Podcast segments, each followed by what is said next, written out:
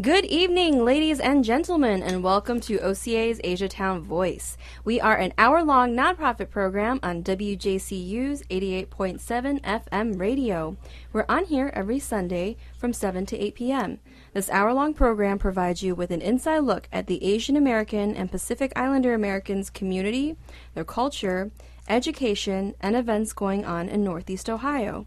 O C A Asiatown Voice is volunteer-based, and we hope that you, the listener, will enjoy our program and give your support to W J C U. This way, we can continue to provide many voices with many choices to you. Good evening, ladies and gentlemen, and welcome back to another installment of Asiatown Voice, O C A Asiatown Voice.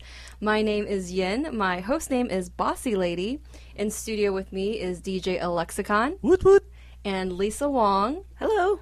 And floating around somewhere is D J Johnny Woo, which who is the ghost host. The ghost host. We need the name for uh, Lisa. We do. Yeah, D J Prezi. No, she's Madam President. Yeah, D J Prezi, Madam President. D J Prezi I... sounds a little bit hip. And for those of you tuning in the first time, Lisa is the president of O C A yes, Cleveland. Yes, and, and she's always humble about it. I noticed that during meetings, humble. She says, I'm just a professional volunteer, but I think, Lisa, you need volunteer. to let people know that you're yeah. the O C A president so that if they have any concerns at that moment, they know who to... you know, talk to immediately. And uh, O C A stands for Organization for Community Advocacy. Am I correct? Is that... Um, it originally stands for Organization of Chinese Americans, but since then it's been rebranded to be O C A Asian American Advocates. So it's actually O C A Asian Pacific American Advocates. So O C A still holds true? Is that I think they hold O C A because there's less letters involved. Yeah. It's easier to remember. But is that the correct uh, definition, though? Organization for Community Af- Action? Activity? It, it is. It has been discussed. It's just O C A. They just don't want to keep, because that's how people know us as mm-hmm. O C A. So mm-hmm. nationally, they do, they're retaining that O C A. So our national office is O C A Asian Pacific American Advocates. So we are the local chapter. And even, it's still O C A Greater Cleveland is what our chapter is. So we still retain the O C A G C because that's on our website. So gotcha. If someone asks uh, me, hey, Alex, what does O C A mean? Because a lot of people are seeing that, uh, you know, I'm involved with the radio and they're listening to me.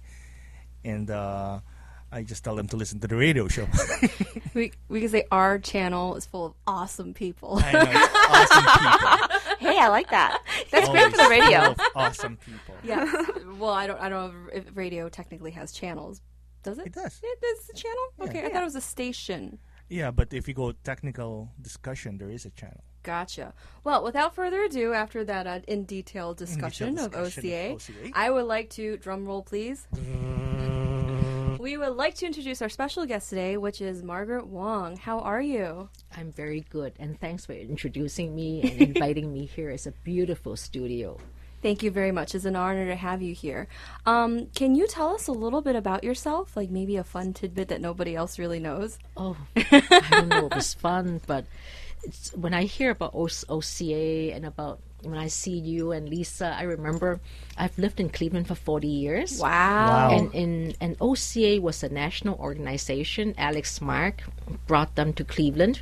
In those days, we have, it's like thirty-five years ago, we have the Greater Cleveland Chinese Association. Mm-hmm. And Professor Ko is one of our first president, and I was his secretary. So speaking about Professor Ko, he have, I don't know, hundreds of articles published. He's a Case Western um, uh, professor, and he just moved to California just about three months ago. Oh. And we had a big party for him. He's like in the nineties now, mm-hmm. and his children are all grown. And I still remember... in those days, when we have our Chinese Association meeting, we didn't have money to buy lunches or dinners. So Missus Cole would make dinner for us so we can go to his house for meetings. And look at us now. And then that organization merged with the O C A. Yes. And the young people like you kids are taking over. Wow. It's awesome. That is great. Yes. It's always great. Well, uh, the only thing is, when you, if we're ever to cook, don't invite D J Lexicon. What? I bring the freshest ingredients. We had a potluck. Freshest and, ingredient. And Alex brought a raw salmon for the host to prepare. Yes. and, he, and he didn't come early, so okay. I had to, the party was already going. And the other party, what did I bring? I brought rice. And it was uncooked rice. Oh. See, I, I, I, I know at least that he brought something. Yeah, yeah. Yes, yes. I, I left it to the host to to do whatever, be creative with what my offering is for that uh, party. And that's one thing nice about our community. We don't have that many people in town, Asians. Mm-hmm. Uh, in those days, the Chinese, we divided into Taiwanese, P R C, Hong Kong. But nowadays, I mean, we are all together. Mm-hmm. And then we have uh, the Nam-kungs. I hope I don't know if you remember him. Uh, David, Mister and Missus Nam-kung, David, David and, and Fran Nam-kung. Yes, they're the first Chinese or Korean family. He's Korean, she's Chinese, that live and worked in Shaker Heights. Mm. And now their daughter is a lawyer in D C And they, they, we are all getting up in age. So yeah. when I see you kids, but in those days, there's a very clear divide. Koreans, Filipinos, Vietnamese, Laos, Cambodians, Japanese. Now we, we are a lot more together, mm-hmm. you know, through the Pacific and the Asian groups. That's very good. Now, do yes. you think it's the advocacy groups that really helps promote this change, to help the, I, I don't want to call it integration, but the, the mixing and the sharing of cultures? Uh, absolutely. The advocacy groups, plus the young people are coming up, mm-hmm. and they don't have the history, the burden of, you know, the rape in Nanjing, the the mm-hmm. Korean War from fifty-one to fifty-three, the Filipinos joining America, fight yes. against the Japanese, and yes. then the Chinese and the Germans. See, young people don't have that history. There was a time um, the Chinese in America were divided into, are you from Taiwan? Or even the Taiwanese, are you from mainland or are you from Taiwan? I remember that. That's when I was right, a student, yeah, in the nineties um, at Cleveland State, the people that I met, I hear them saying, oh, I'm from mainland or I'm from Taiwan. Right, was, right. There's a distinction. Was That's it really right. that big of a deal? It's a big I, deal during that ooh, time. Really? It's a very big deal. Very even big the Mandarin deal. Is different. Yeah. Because they speak more fluent, the Taiwanese people, because they're more from mountain people. See, I'm already... Uh, looking like a racist. but but no, no, no, Margaret, you're just uh, stating what it was before. Yeah, no, that's right. But now it has really changed. Mm-hmm. Yes. And when I hear Sherrod Brown, our senator, talk about, oh, we need to separate mainland and Taiwanese, I say, who gave you that idea? Because I'm the one who wants to promote the reunification of, you know, Taiwan and P R C. And Hong Kong, of course, went back to China. But there's still ideas out there. Mm-hmm. Saying that Taiwan is its own place, which re- it really was in the nineteen hundreds, mm-hmm. but now it's the twenty-first century.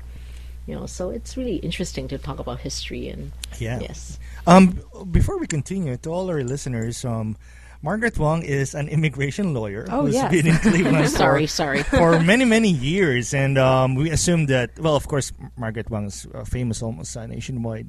The whole country, because uh, she's taken different cases in the past before that may have that may have had some national coverage. Mm-hmm. But she's an immigration lawyer who's been based in Cleveland for many, many years, and I'm not sure if she remembers, but I was one of her clients in the nineties uh, when she was in the old building in uh, Public Square.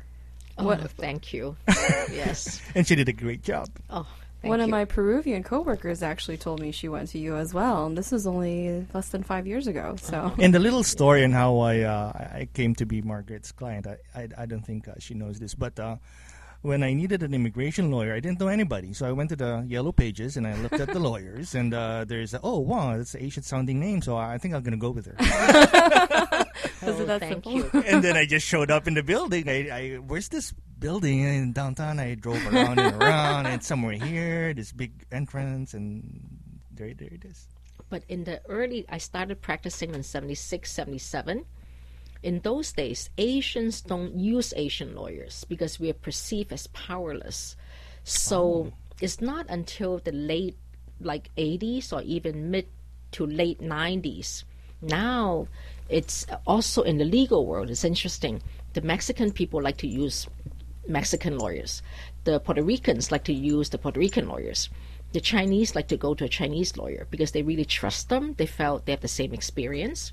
But in my early days, if they come, if an Asian go to an Asian lawyer, Chinese go to a Chinese lawyer, they want serious discount or they feel it should be free because they are powerless. So they thought, oh, so we are powerless. And the first people they want to go to are the Jews. The second people are the white people, the white males. Then the third, uh, the black African Americans.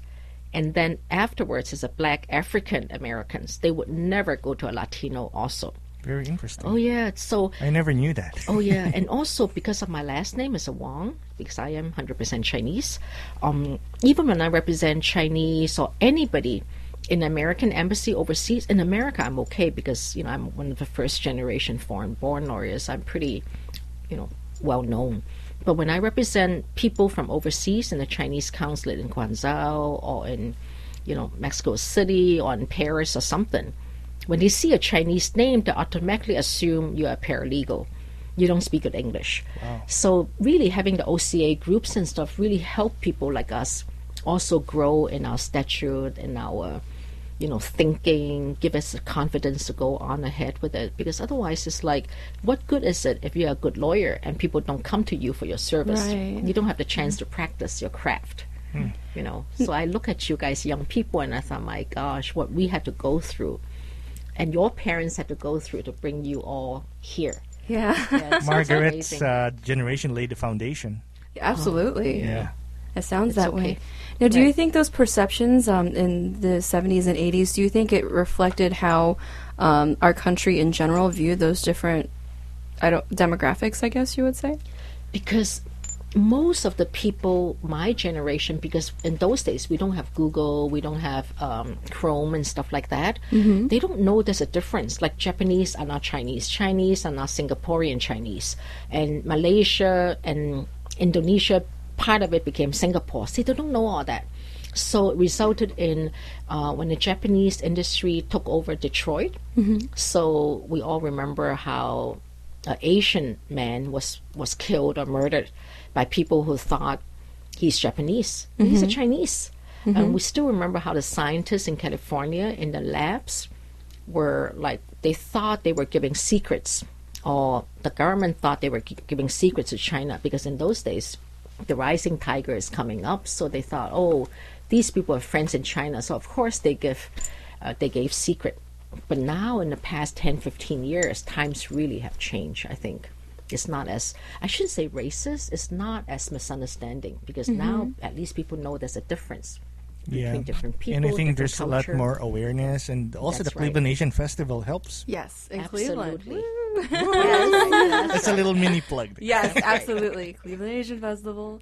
Now, what do you think? Um, was it just the widespread information, internet use? Um, Is that what you think credits this change in understanding, this growing understanding with the general population? Plus, I think the children of immigrants grew up, so they understand what and how people go through. As mm-hmm. when we were young professionals, there were no, we couldn't find mentors because there's no people older than I am. Mm-hmm. Or if they are my mentors, they are they are American born, so they don't think.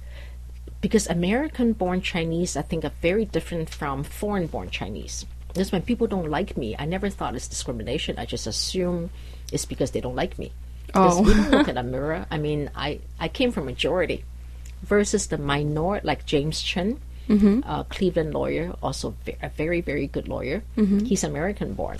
And he would bring me to Oberlin, because in those days, Oberlin have very good foreign student advisors, and they're very into the whole discrimination seminars and stuff. So he's the one who opened my eyes and said, oh yeah, you're right. I mean, because we I don't foreign-born Chinese, normally we're not that worried about discrimination, mm-hmm. people not liking us. We just see it as, well, it is what it is, and we go on with it.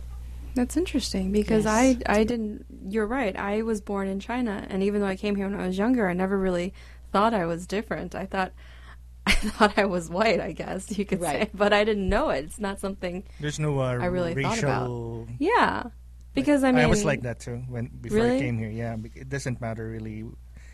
I only became aware of, my, honestly speaking, became aware that I'm kind of Asian when I started living here. Because in the Philippines, it's like, you know, there's uh-huh. like foreigners, but we never looked at them differently, except they speak funny English. Of course, right, right, right. But... when I came here, it, it was more pronounced in the late eighties. So yeah, because we were born into a, a culture where there were people around us who were yeah. understanding of the and, way and we, we watch were, a lot so. Of Western movies. There's a lot of different races in in those movies, and we don't see them. We, we were colorblind. We just yeah. see the movie and ad- admire the actors, but we don't. We never talked about uh, oh, he's white, he's black, he's right, Chinese. Right. Mm-hmm. And Lisa, I know you were kind of giving like That's an right. odd look. Uh, we're all looking at Lisa. Yes, well, Lisa, how is Lisa doing again? I, yes. yes, I am American-born. I was born and raised in Cleveland. And growing up, I, because everyone in my class were all white. And you grow up thinking that you're no different. Correct. But then the only way you're different is when they pick on you and point you out that you're different. So I I was really quiet in school because I didn't want to draw attention to myself, because if I did, it'd be negative attention. Mm-hmm. So I was quiet for a very long time. And it wasn't until college that I started speaking up more, because I met other people like me, you know, Chinese descent, but born in America or raised in America. So there is a difference. There is a difference. And I can see how people have changed. That, you know, it's because of those people like Margaret who came before us, who laid the groundwork, you know, just getting, just having people know that, you know, there are professionals out there who are of Asian descent, who are no different, who do quality work. That really helps. Right. Mm-hmm. Now, is it because of these experiences that help you shape your decision to become an immigration lawyer? Uh, I actually got into the field by luck oh. and necessity. Oh. Because it should be interesting. Oh, because... Um, when I first started, I keep getting fired. I must have five or six jobs that I kept getting fired. I mean, on. As a lawyer or yes, something else? Yes, as a lawyer. Wow. Oh, really? Because it, that was nineteen seventy-six, nineteen seventy-seven. It's so their loss. That's right. We're all lost. It was the height of the Vietnam era. The oh. students are turning against it. And, and um, so I just couldn't hold down a job. So one day, my sister said, why don't you just start on your own? Because every time you get a job, by the time you're paid, you already lost a job. So I said, oh, that sounds good. So I started out doing, uh, you know, everything. And it's only maybe two years later that I lucked into immigration, because in the seventies, nobody does it. Because we have to remember the Civil Rights Act came in sixty-four. The Color Quota Act came in sixty-five.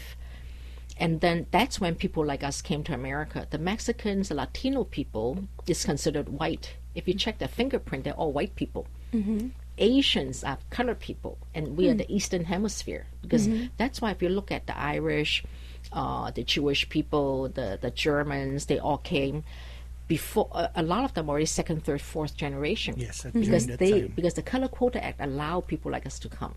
It's mm. just like how uh, Gladwell wrote in his book Outliers. Blink is the time you are born, and I lucked out because I came to America in nineteen sixty-nine. Right after the Color Quota Act. Mm-hmm. And I went to law school in seventy-three or seventy-six, right when the women are coming up the ranks, um, people of all color, and Vietnam War brought up, you know, the Asian people. And a lot of the soldiers came back with Eurasian children. And wives and Laos also. And Cambodia came in, and that's the time I came. Mm-hmm. uh, during to, that time, Margaret, yes. you you were already in Cleveland, or were you in a different state? Oh no, I lived in Iowa, Chicago. Oh, in those days when you go when to, you were starting, that's yes, when you started. yes. When you go to school, there's no dormitories that's open in the summers and the in the holidays, because there's no foreign student. Oh, so every holiday like Christmas, Thanksgiving, I have to go somewhere.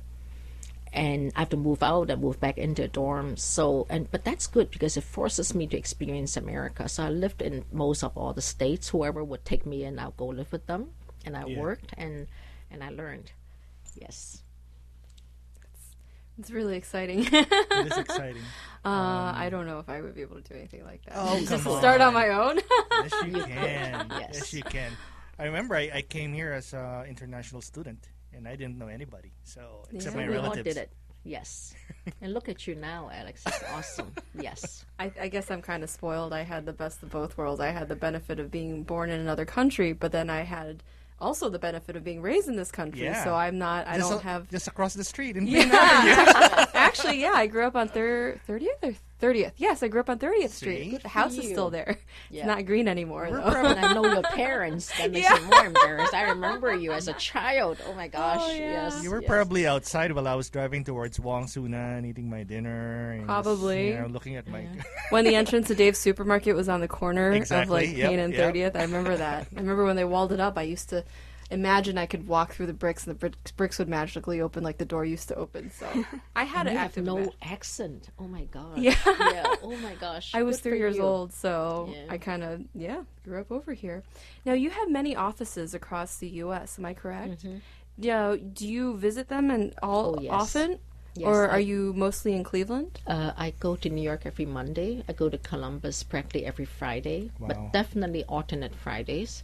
Every th- two or three weeks, I have to go to Nashville, Atlanta, and Chicago mm-hmm. because um, we have local people to help them, but I schedule my days very early. So if the clients want to see me or their lead lawyer, mm-hmm. I'm always there in those days. So they, okay. can, they can book their appointments early. It's really sort of fun what I do because um, it's a very cerebral practice because immigration law is very different from like oh, yeah. family law, criminal law. Really? It's probably the second highest or hardest law aside from tax law. Really? Yeah, yeah the because tax law is... I think the, the law changed a lot after nine eleven. That's oh, right. Yeah. That's changed right. a lot. And there's a lot of, uh, well, I speak for the Filipino community, and there's a lot of misconception. They say, oh, it's easy to do this, it's easy to do that. And I say, no, I better hire a lawyer because uh, things have changed. It's changing mm-hmm. every day. It's not Department of Immigration anymore. It's Homeland Homeland Security. Yeah. That's right. so, so even though I'm an I'm an American citizen now, I still keep tabs on the immigration law because I went through that system, which is a little mm-hmm. bit different uh, during my time. Right. It's, it's very different now because another thing is the Widow Act came in, Child Protection Act, C S P A come in. Um, in the olden days, both parents have to be citizen for the child to become a citizen. Now you need only one. And if they're not even married, it could be uh, the child, a certain date of birth could be a citizenship. So things really are pretty difficult. It's not like what people think, oh, my parents are green card holder, I could become a green card. It's oh, no wow. longer like that. Yes. Now, when you expanded your office to different states, was this a plan, or w- was this just um, necessary that you were that you need to expand because there were a lot more clients? I um I lucked out because my protege, actually both. Her name is Margaret Chan. My name is Margaret Wong. Actually, my married name is Chan, so people always thought she's me. So she ran for judge in New York. And the last, uh, we, so every weekend I was flying to New York to help her pass out brochures, raise money, you know, help her out. And we never thought she would win. I mean, I always thought, oh my gosh, Margaret, you know, it's just her dream. Let's do it. But the uh, the final three days, we realized, my gosh, you know, we're going to win. So I babysat her law firm. I helped her buy this law firm out from Ben Gim, the grandfather of immigration law mm. in New York. So... Actually, his partner is the uncle of Laura Hong, another oh. Cleveland Asian lawyer mm-hmm. with Guy Sanders, Laura. So Ben wanted me to buy his practice years ago, but I couldn't. My children were too young, and I just couldn't travel.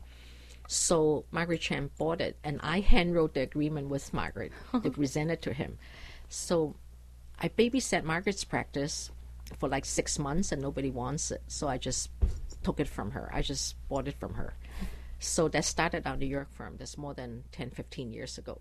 Hmm. So every city, we have a story how we took over or we just started a small practice. How, how did you dominate grew. Columbus? Yeah. I love I like Columbus. To hear that because it's close by. Yeah. How did you know we're pretty big now in Columbus? I didn't know any Cleveland. Margaret, know. I follow your website since I came from that. Aww. He's you a know. Fan. Can't and, you tell? You know, motivations. We held our events at your building oh, every you're once so in sweet. A while. Thank you. We don't advertise in Atlanta, uh, in Columbus. We just go there. It's been like twenty years, but pretty. Mm-hmm. We're very, very busy in, in Columbus. Yes. That's good. But one thing nice about being Asian is that we're amongst our own people. We don't need to be boastful. You know, I even mm-hmm. forgot that I'm an immigration lawyer when I'm with you guys. But I think in the Western culture, you have to be. You know, you have to tell individualism. In our culture, it's more we want to be the same. Mm-hmm. You know, there's like a sense of camaraderie. That's right. I that's think right. so. That's the word that I was looking for. I'm that's still right. kind of curious about the Columbus story. Because oh, yeah. Alex used the word dominate. So we we are like we have a lot a lot of Mexican Latino clients. Even in the in the immigration world, the Central Americans are very different from South Americans. It's very different from. People like the Mexicans, El Salvadorians, the Guatemalans, the Cubans are different from Asian, uh, hmm. Haitians. The Haitians are different from, from the Venezuelans, the Brazilians, the Peruvians. They are more vain. I shouldn't say negatively arrogant, but they're positively arrogant because they're more educated. Mm-hmm. Their country used to have money. Um, the Colombians, they're very tough because of the whole drug trade and how American. You know what? I noticed this within uh, the Hispanic or the South American people. Really? Yeah, yeah. Okay. They, they, they, there's like specific, um, how do you describe it? If you're from this... Traits. Yeah, specific traits for it. Because uh, because of Dragon Boat, I met a lot of uh, people from South American countries, Colombians, Peruvians, and they have this distinct... Uh, it's hard to, to pinpoint. I can't Alex, even describe it. how did it. you know? I know because I represent them. How do you know? Well, just just by talking to them, and oh then when I'm chatting with them, they're going to say something. Oh, the Colombians are blah, blah, blah. I know, I know. They, and then yeah. I don't believe them. And then when I started I- interacting with them, oh my God, it's true. And they say something about the, the other... Right, and it's not racism. No, it's, it's just, not. Yeah, it's, it's just uh, unique uh, personalities of each uh, nation, hmm. South American That's nation. That's right. And it's very open about it.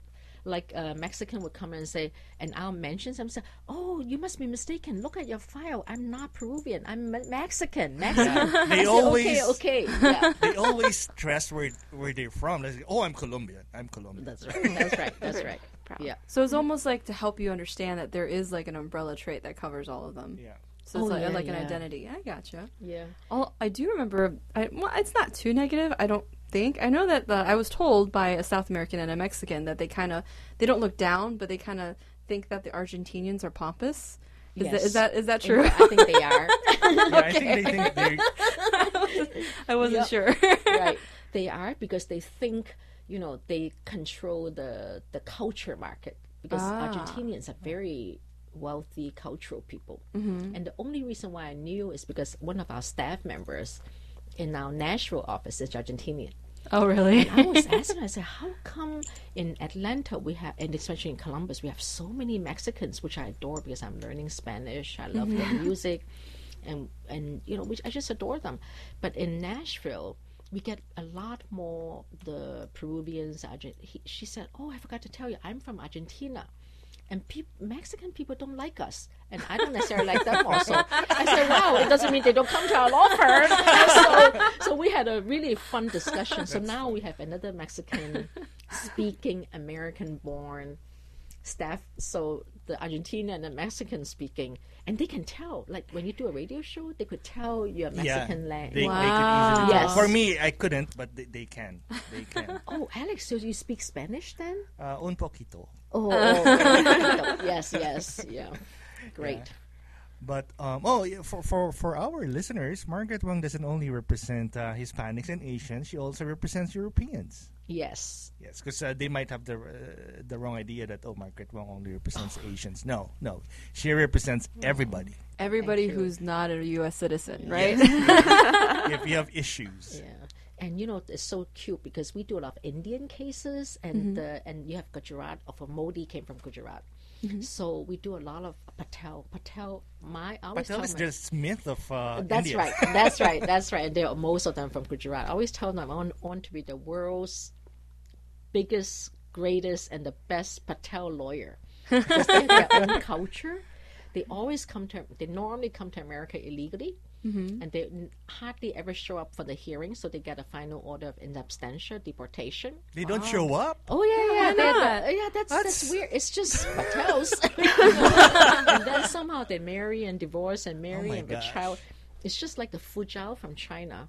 So it's I tease them, you know, and it's a pretty open thing.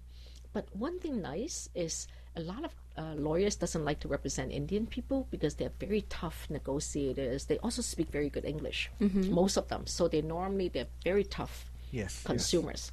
But I don't mind because once you get to know them and trust them, and they trust you, they're they good listen friends. to you. Yeah, yeah, yeah they're very hmm. good friends. They invite you to your wedding. Do you notice? yeah, I know. Do you notice a lot of uh, increase of uh, Indian clients because there's a lot of outsourcing in the I T department yes. in oh, the Cleveland yeah. area, in the in the I T industry? Well, I think right. the Indian population is quite large now in the Greater Cleveland area. That's right. And they're a lot more politically active than we are. Oh, yes. Interesting. Yeah, very active politically. That's why the the chancellor of the Ohio education system is of Indian descent. The Surgeon General is of Indian descent. Oh, I did not know that. Oh, I yeah. And the um, the Attorney General of the in New York is of Indian descent. He's the mm. one who picked up all the Indian, the insider. He also picked up a lot of Chinese. Oh. That's why foreign-born people doesn't necessarily like him because it's like he knows he's foreign, so he knows, I guess, all the tricks of a foreign person. They hate him for that. Our people, I would say, what are you guys doing? You know, without us, he won't even be there to start with, but that's okay. I mean, he's doing his job. I mean, mm-hmm. yeah. yeah. Hmm. So I guess um, you probably have some pretty interesting days at work. Um, is there any stories you can tell us or share with us without? Yeah, I'm pretty sure there's client confidentiality, but is there any story where you can ambiguously share with us that'll give us like a little laugh or something to entertain us? Oh, something oh. interesting, an interesting story. Oh, yeah, I represent uh, the auntie and uncle of Obama, of President Obama. Oh wow! Oh yeah, I forgot about that. I yeah. think that was in T V, in the T V My, several years ago. It was on N P R too. Yeah, My husband yeah. told me. I forgot that. about yeah. that. So um, basically, what happened is um, my we do a lot of Kenyan cases in the whole country through the years. Because Kenyan, Kenya is very different from Nigeria. It's very, it's very different. I mean, we couldn't even compare. Different from Sudan, North Sudan, South Sudan, who split a few years ago. Very different from Ethiopia. I mean, it's just different because Kenya is like very educated, and their people are very good runners. So I do a lot of Kenyan runners. So my Ke- Kenyan minister called me one night, and very secretive because he's my old friend for like thirty years. And he said, Margaret, I need you to meet a lady, but I couldn't tell you his name. I said, okay, I figure I won't know any names anyway because I'm only Chinese, I'm not Kenyan. So this lady came in on a cane, very tall, handsome. I shouldn't say she's beautiful or pretty, but she's very handsome. She walked in with my minister friend. I'm pretty hush-hush. And it's only like few days before the election that I found out she's really trying to run away from her housing project because mm-hmm. the news media found out and is using her to derail the, you know, I shouldn't say derail, but to get President Obama's um, birthplace and his and his Kenyan father, you know, because he she's the half sister of the father. Okay. Yes. Yeah, so. Um, So I have to be very quiet about it. But, of course, my job is to help her get a green card. It's mm-hmm. not so much to protect the president. But we became very good friends. Mm-hmm. And then afterwards, I represented the uncle after I won her case. It took me like two years to win. And I have to be very quiet about it because we're not supposed to have talked to the White House. We, we cannot do this. We cannot do that. Um, So, and then when we represent the uncle, the uncle is very different from the auntie. Mm-hmm. The uncle, even though they came from same parents, the uncle is very quiet, a very proud African man. I don't think, because he came in the sixties. Oh. Mm-hmm. He thinks like an American black man. He's very proud. He doesn't need to ask for favors. He makes good money. He worked in a store for years and years. He built the whole business, but not under his own name because, in fact, he worked for my Indian clients. Oh. So, um, and the family just adores him. And he lives with another friend of mine in Boston. He's so different from her. She's a lot more outspoken. She'll just take a train and come to Cleveland and meet with us on strategy of the case. He's like, Margaret, whatever you do is fine. And he's an early morning person. He'll call me at five thirty, six o'clock in the morning, and then we'll talk, we're done with it. She'll, she won't even get up until twelve o'clock in the afternoon or one o'clock in the afternoon. Like night and day. That's right. So it's a very interesting um, dichotomy between those two, right? So that was a fun, um, and just the fact that we couldn't tell the world, I mean, we couldn't even file our paperwork to tell immigration mm-hmm. that we are representing her because immigration is watching, and I was afraid she'll be put in jail. Stuff like that. It's wow. really not fair because if she was not the aunt of the president, I could have done this case very fast. But because of the who she is, it right. made my job harder. Wow, um, that's so intense. Yeah.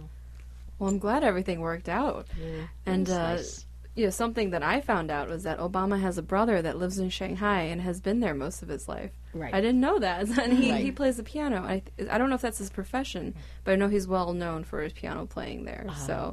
Well, ladies and gentlemen, this is our halfway point. We're going to take a break, and we'll be back with more.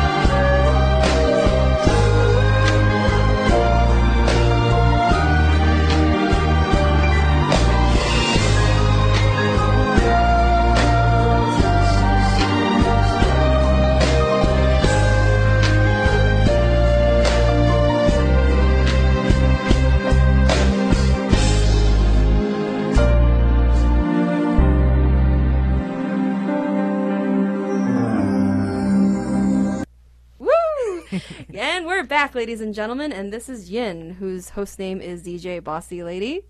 Long story. And D J Alexicon is in the house. Woot woot. And Madam President Lisa Wong is in the house. D J yes. Prezi. And D J Prezi. And once again, we're back with our special guest, Margaret Wong. And uh, Madam Prezi, uh, what what are the other events that's going on this week? Well, there's another Lunar New Year celebration, but it'll be at C S U. It's in co- partnership with many other organizations in the Greater Cleveland area, and that one is February twenty-eighth. I think it starts at one thirty. There'll be a community, a community event, and uh, with performances and tables and games and activities. Will and there be paper cutting? I think so. There's, I think awesome. There's a paper cutting. Will there be Chinese lanterns? There's some dinners, and those you have to have tickets for. Sorry about that. I, and I, it just came a out. Wonderful restaurant. Yeah, and the owner is Donna Hom, and she came as a waitress like forty, fifty years ago. Wow. And she has four sons now, and she built. First restaurant called is called uh, Kingwa, and then started Hoa, and then Liwa, and her son is managing the whole mall now. That she Asia really started Plaza. as a little rest as a as a yes, and it's better to make reservations because they are very popular. They do this every year, so all their customers know when the lion dance comes to their restaurant. So make your reservations. Make sure you get there early so you get a good seat. And I our list. For the uh, the schedule is on the O C A G C website, so O C A G C dot org. And also bring, if you have a chance, most restaurants already have some red envelopes. If not, just go to Chinatown and buy red envelopes. It's really reasonable. It's like one or two dollars for you know a for lot. For a big bundle, yeah. Right, and you bring a lot of like fifty cents, a quarter, a dollar, two dollars. Put them in the red envelope and feed it to the lion because that gives you luck. Yes, mm-hmm. and then yes. and then at the end when the lion take the oranges, I'm not supposed to release all these secret. Sorry. So keep giving the lion like the coins, the dollar bills, because it the more you give, the more you get for the whole year. Oh. I mean that's a myth that we are brought up with it. And it's interesting when earlier you all talk about, you know, all the all these celebrations, and um. and about Captain... Captain Kirk? Kirk uh, Captain, Captain Kirk. Kirk. Foreignborns like us. And I I'm, I'm bet you I'm not the only one. All your parents probably don't know all this. Foreignborns don't understand jokes. We don't get it. We don't understand What's Captain The Walking Kirk? Dead? She's yeah. probably wondering. That's right, that's right. What? We don't get it. So when I hear you guys, I'm like, whoa. And then when you talk about that... Uh, you know, the food that you were saying, oh, I was Yen laughing. Yeah. Yeah. We have four Asians in the room, and only I know, because I'm a foreigner. Kids are like, oh my gosh, you guys are so yeah. Americanized. But that's okay. That's what makes life fun, you know? Um, you have offices all across the United States. What makes you stay in Cleveland most of the time? Hmm. My family's here. I ah. love Cleveland. This is where I started out, mm-hmm. and we have such good friends in this city. And one thing nice about Cleveland, especially in our communities, we see all work very well together. We don't need to show off. We still do our potluck. Normally, you know, when you're in New York or Chicago, all the rich Asians or rich whatever, they want to show off. They want to do this and that and tell you who they are. Here it's like, whatever, you know, we'll just have our potluck and then you go shopping. It's just home. Mm-hmm. Cleveland's uh-huh. a really nice city. That's yeah. great. Um, Margaret, you wrote the book. Yes. Yes, and I, I read that book. Would you like you to did? Tell? I did. Oh, I read it about... You. I told you, he's a fan. Oh, thank you. I read it about a year ago. Oh, thank you. Because any, anything immigration related, I, I still... I I had a long journey before I became an American citizen, so it, it, it more than ten years. So for me, immigration stories interest me. Well, so, tell us a little bit about this book. Did it did it have stories in there? Was this like there's a, a lot of stories is it instructional? About Mar- okay. It's it's about Margaret's uh, beginnings in life, and he, she gives a lot of advices. And I like to suggest that a lot of um, our listeners read the book, even if you're you, even if you were born here, because if you were born here, it would give you an understanding of uh, an immigrant's life from hmm. the point of uh, Margaret. Um, unfortunately, I forget the title. It's called "Immigrant's Way." It's very. It's really divided into three parts. The first part is about anecdotes, my story, my friend's stories. The middle is very interesting.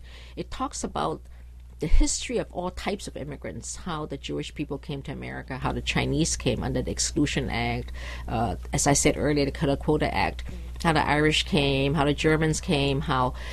It's weird because you would think, oh, you know, uh, only the, the Asians and the Mexicans um, hijacked the conversation on the President Obama's executive order, uh, you know, the being illegal, illegal, or undocumented. But it's very much everybody. It's just the Mexican people are very loud on this and because of their voting bloc. Then the third section of the book really talks about the legal issues, how to do certain cases. This is really, as I said earlier, it's not about filling forms anymore. Everything is on the internet. And I teach in a law school. I teach at the immigration course in Case Western Law School. I always tell my kids that, my students that, that is how you think. We all have equal opportunity in knowledge now. You Google something. You ask Siri, oh, what is two forty-five I? You know, wh uh, what's the difference between a Mexican and, uh, and a Cuban? You know, what's, why Mexican grandparents have citizenship, they cannot become a citizen. If a Canadian grandparents are citizen, most of the grandchildren became citizens. So you can always ask Siri, but it's from these examples, how do you do the last case you have? Because as a lawyer, I know that, you know, if you win that case, they always remember you, they, they're nice. If I lose that one case, I mean, I felt terrible, you know, because it's people's lives, it, it's just difficult.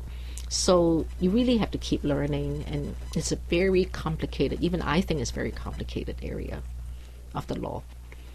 I have to confess I didn't I didn't read the book, so oh, oh, oh. I'm looking forward to it now that I know what's in there. Yeah. But d is there anything I'll from send the it book? To you. Yeah, oh yeah. Uh, if our listeners wants to get a, their hands on a copy of the book, do you know where they can get it? Oh, they can just call my office. We give it out for free now. Hmm. Um, it's two one six, five six six, nine nine zero eight. Or just go to our web and just send me an email. I'll send it out and give us your address. The web is i m wong dot com. So it's like i m w o n g dot com. Okay. We, we'll send it to you. It's not a problem. Yeah. And can they pick it up at your office? Which oh, I, yes, yes, of course. Yeah. Okay. It's on thirty-one fifty Chester. It's next to Cleveland State University. So that's, that's right. The Cleveland office. How about the other offices, New York or Oh, Columbus. yes, yes. They can so come. It's available at all your offices. Yeah, all, all okay, offices. Great. And we have the Korean version. We have two Chinese versions. Oh, right, that's right, right. I saw that. I yeah. saw that. Yeah, it's very nice. Yeah, that's so it's really just a short drive from downtown. Yeah. Oh, wow. And, uh, I didn't know it was translated. That's close really to good. Oh, yeah, yeah. Coco Bakery and a lot of Chinese restaurants. So after you pick up the book, go, go read. to the bakery. Go read at the Coco Bakery or go to uh, Hans Wu Wong Sunan well, or Liwa or Coco uh, Bakery Bowman. Has that bookshelf. Maybe they already have a copy there you could borrow. No, they don't. Oh. They don't. Maybe we should. I think we should put a copy there. Yes, right, we should in the different, all the different you know, uh, forms. Yeah. The formats. Funny thing is, sometimes it's there, and then it disappears. Really? Yes, maybe it'll come back. It. Take a book, leave a book, right? Yes. It's that they got their own little mini library. Right, yeah. They do. They do. Because Donna Harm's daughter-in-law started Coco Bakery and just sold it. Oh, yeah. So she would call and say, Margaret, can I have some copies of your book? So we put it there. But then every time she calls, I say, hi, we just gave you some. I said, oh, we lost it. Said, yeah. Yeah. People bring it. Yeah. I think they yeah. get mesmerized and take it yeah. home. That's okay. It doesn't, it's really by a foreigner to a foreigner to not lose hope. Because okay. a lot of people, especially in the past fifteen years, mm-hmm. it's getting so difficult, people are just giving up. And oh, the wow. whole thing is don't give up. Because if people like me got it, it took me years to get my green card and my citizenship. We all went through hell to get it. Yeah. Mm-hmm. We all have our own stories. That's it's correct. Just we don't talk about it, you know, because we're ashamed, we're embarrassed by it. Mm. So, but the more we talk about it, the more people will understand, mainstream will understand, it's not easy to get a green card. And they're so mm-hmm. blessed to be born here. And you were mentioning that there's a lot of changes uh, to immigration law recently, um, after nine eleven especially. Can you tell us some of the changes that a lot of people would overlook? I mean, obviously there's tighter security, but are, is there anything in particular that any immigrants who might be listening to the show might not know? Right, because, for example, a lot of uh, Taiwan people came. People from Taiwan have no asylum. Mm-hmm. People from China have asylum because one-child policy, uh, against the Communist Party, Falun Gong, all those are asylum grounds. So a lot of Taiwan people used to misrepresent and say, I'm from P R C, because mm-hmm. people don't know the difference. It's, it's Chinese. Mm-hmm. And also when President Bush, the older Bush, um, when Tiananmen Square started, he came up with a new executive action giving one hundred thousand Chinese green cards. Mm-hmm. including the J visa. So kids like you guys, your parents would have come after nineteen seventy-nine to about nineteen eighty-nine. Most of those people either come on a J, because in those days it's very hard to get student visa, the F visas, or the tourist visa. You either come on a J or you came illegally.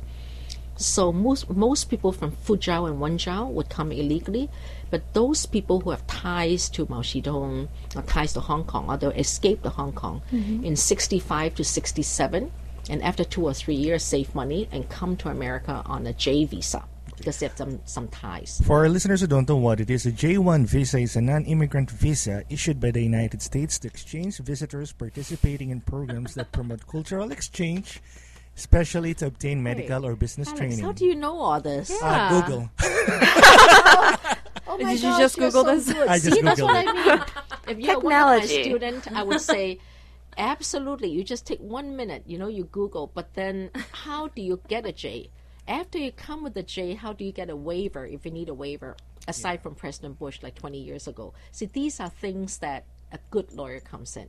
And Alex, I'm glad you just Googled it, because for people who doesn't know what a J is. I used to know all the visas when I was younger. Oh, oh, oh. But when I became an American citizen, hey, I forgot about it. You can Google it right now. It's just like riding a bike. You'll always stay with us. I always, I always do. That's right. And every morning, I mean, not maybe not every every once or every week, I thank God. I say, at least I'm in America. When I get depressed, when I'm unhappy, when I'm like, what am I doing in this world? I tell myself, wow, at least you're in America. You're an American citizen. Nobody can take it away from you. Mm-hmm. You know. And you still you nice. still think that way, Margaret, oh, even yes. though you've been here for a long time, oh, and yes. sometimes it seeps into your mind, and then you just have to remind yes. yourself that. That's right. Because I remind, because I work with people that's very depressed and very sad and is aggravated, is angry, it's whatever they are, and I remind them. And children, like I have people now in the thirties that came when they were young, and mm. now they're blaming their parents that they don't speak English, they never got them a green card, wow. now they have no pay. And I tell them, whoa, whoa, whoa, don't blame them. You should thank them for letting you come to America. Without you coming, you won't be who you are today. Mm-hmm. It's really sort of sad, you know. It's a community within a community. Hmm. Yeah. Immigration always brings tension to a family. Right. Because, you know, if you're somewhere in between and you're waiting for your papers, hmm. y- there's tension. You don't know what's going to happen. Hmm. Right. Because I remember when I was um, uh, H one visa, and in ninety-two, and uh, during the Clinton administration, the government shut down. Oh, yeah. I was left in limbo. I was I was in a in between state, and uh, luckily immigration said, "Oh, government shut down, so you're you're okay." But, but you yeah. are lucky, because we have a client from Mexico. The sequestration sequestration was going to shut down. I still remember that was a Tuesday. So Monday there were rumors that it will be shut down any hour now, any minute now. He went to immigration to report, because everybody have to go to immigration to report if they have no papers. And people don't know that. The immigration people actually make a lot of money by people who have no documents to come in reporting, because they make money over time. There's also a ankle bracelet program that they report like every Monday. So the ankle bracelet private company makes like, I don't know, twenty dollars each report. So they make all these people come once every week. So the wow. more mo- they wow. come, the I more money they report. Oh, yeah, there's a lot of it's subcontractors new. and contractors. And also there's a quota. Every night, thirty-four thousand beds has to be filled by ICE with all those illegal people. Wow. So, and why do they have to fill the beds? Because the government, the private contractors have to make money. They were overbuilding these jail cells in Texas and Florida and California. So every night, these poor people who doesn't have lawyers, they go to jail, they get picked up, they put in jail, because that's a quota. So someone can make some money from these people. Wow. Yeah. ICE is um, Immigration and Customs Enforcement, for those right. who don't know. Oh, really? Yeah, awesome. Yes, ICE. Thank you. So, right. so what do you hope to see change for the better in the future when it comes to immigration? I think for, uh, the, the good news is most... Actually, after September eleventh, most people who could afford it are not coming to America. They much prefer to come to Europe, you know, to stay in home country or go to other countries like China. Mm-hmm. You see a lot of foreign people now working in Hong Kong and China yeah. and Singapore and stuff, because they actually make better money there than in America. Wow. wow. So the, it's interesting the, to me. Right. So the past fifteen years, they're not coming as much. Okay. Even the calls in my office now, instead of like even three years ago, people, they have children, they want to stay in America, they already have deportation, have to do a motion to reopen, have to get them green cards. Lately, most calls are from new people who came, how could they stay so the kids can go to school, mm-hmm. or from very old people in the forties or fifties that have deportation, just want to stay and claim and hopefully get their social security because they paid into the system. Mm-hmm. So there's not that much going in between. Mm-hmm. That's why as I get more into the practice, from the calls I get every day, I sort of know where America is coming and mm-hmm. going. Mm. Because if the economy is down, people doesn't stay here anymore. They couldn't get jobs. They couldn't get driver's license. They couldn't get jobs. They couldn't get social.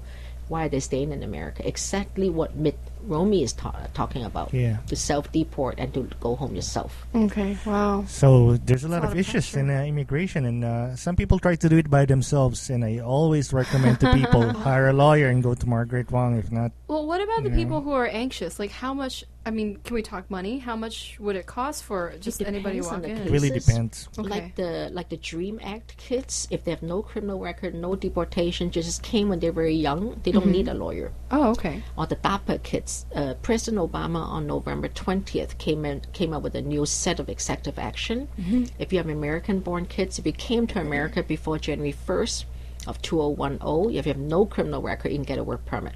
Mm-hmm. So those people, I recommend they don't. If they come to me, I'll say, you know, this the other forms. You just do it.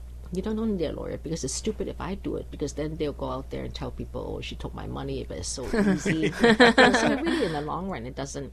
That's why I think it's a misconception. The public think, oh, the immigration lawyers are making money, the jail people are making money. You know, mm-hmm. because in the long run, actually, once these people are shielded and protected, the world become a better place, because they won't, because right now they're driving without a license, mm-hmm. so they're always scared they don't have money to pay a fine. Mm-hmm. But once you give them a driver's license, they can afford to go out there and buy a nice car. They can afford to buy insurance. They can afford to just even fly on a plane. So right. the economics of the country would go up because okay. of that. Now they can afford to buy a house, you know, because they are not scared anymore. Otherwise, they use someone's name, and that mon- that person took away their money in their house, or not buy the.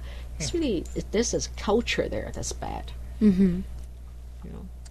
But I guess it's time to ask our uh, our ending question. Our of the ending question, of the and show. I would like to hear her answer. I'm would, excited would to hear. Would you like the honor of asking the question? Sure. All right, um, Margaret, we'd like to ask you if you um, what's your favorite Asian dish, and if you would cook it for all of us. No. He love, added the second part. I would love to. I love fr- Yangzhou fried rice, but mm. not with that much shrimp.